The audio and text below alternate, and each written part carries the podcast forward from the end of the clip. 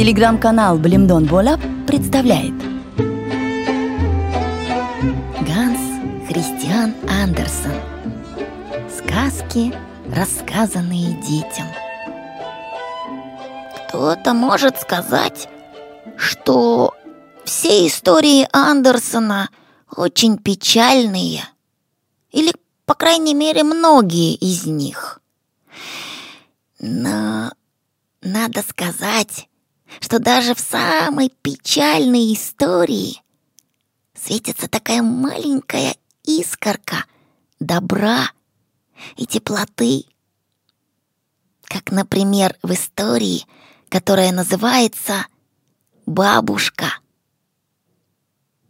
Бабушка такая старенькая, лицо все в морщинах, волосы белые-белые, но глаза, что твои звезды, такие светлые, красивые и ласковые. И каких только чудных историй не знает она. А платье на ней из толстой шелковой материи крупными цветами так и шуршит.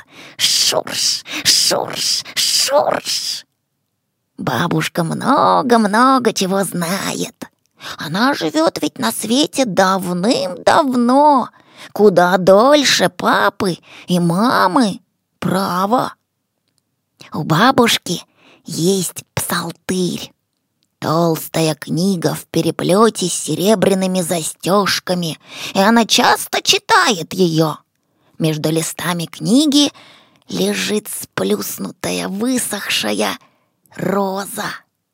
Она совсем не такая красивая, как те розы, что стоят у бабушки в стакане с водою.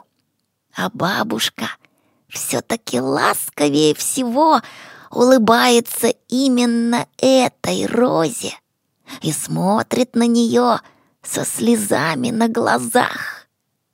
Отчего эта бабушка так смотрит на высохшую розу? Знаешь? Всякий раз, как слезы бабушки падают на цветок, краски его вновь оживляются. Он опять становится пышною розой. Вся комната наполняется благоуханием. Стены тают, как туман.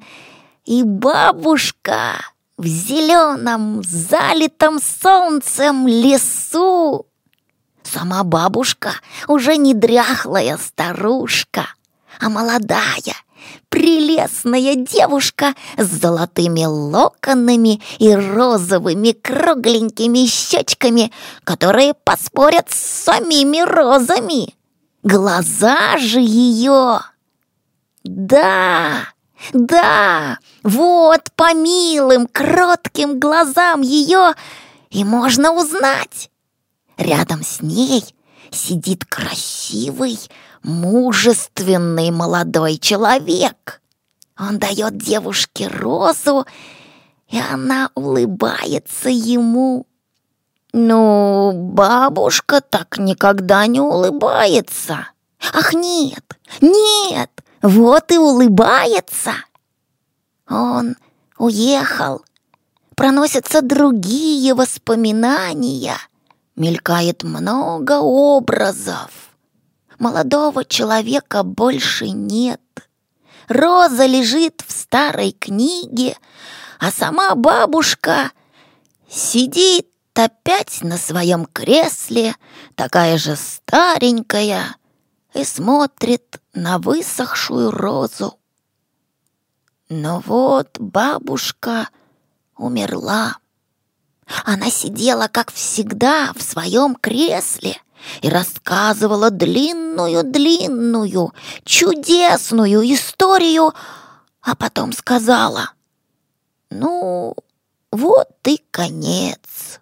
Теперь дайте мне отдохнуть. Я устала и посплю немножко».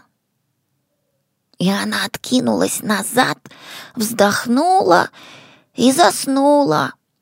Но дыхание ее становилось все тише и тише, а лицо стало таким спокойным и радостным, словно его освещало ясное солнышко. И вот сказали, что она умерла. Бабушку завернули в белый саван и положили в черный гроб. Она была... Она была такая красивая, даже с закрытыми глазами. Все морщины исчезли. На устах застыла улыбка. Серебряная седина внушала почтение. Нисколько и не страшно было взглянуть на мертвую. Это была ведь та же, та же милая, добрая бабушка. Псалтырь положили ей под голову. Так она велела. Роза осталась в книге. И вот бабушку похоронили. На могиле ее возле самой кладбищенской ограды посадили розовый куст. Он был весь в цвету. Над ним распевал соловей, а из церкви доносились чудные звуки органа и напевы тех самых псалмов, что были написаны в книге, на которой покоилась голова умершей. Луна стояла прямо над могилой, но тень усопшей никогда не появлялась. Любой ребенок мог бы преспокойно отправиться туда ночью и сорвать розу, просунув ручонку за решетку. Испугались если бы вдруг увидели их перед собою. Мертвые лучше нас и потому не являются нам. Гроб зарыт в землю, и внутри его тоже одна земля.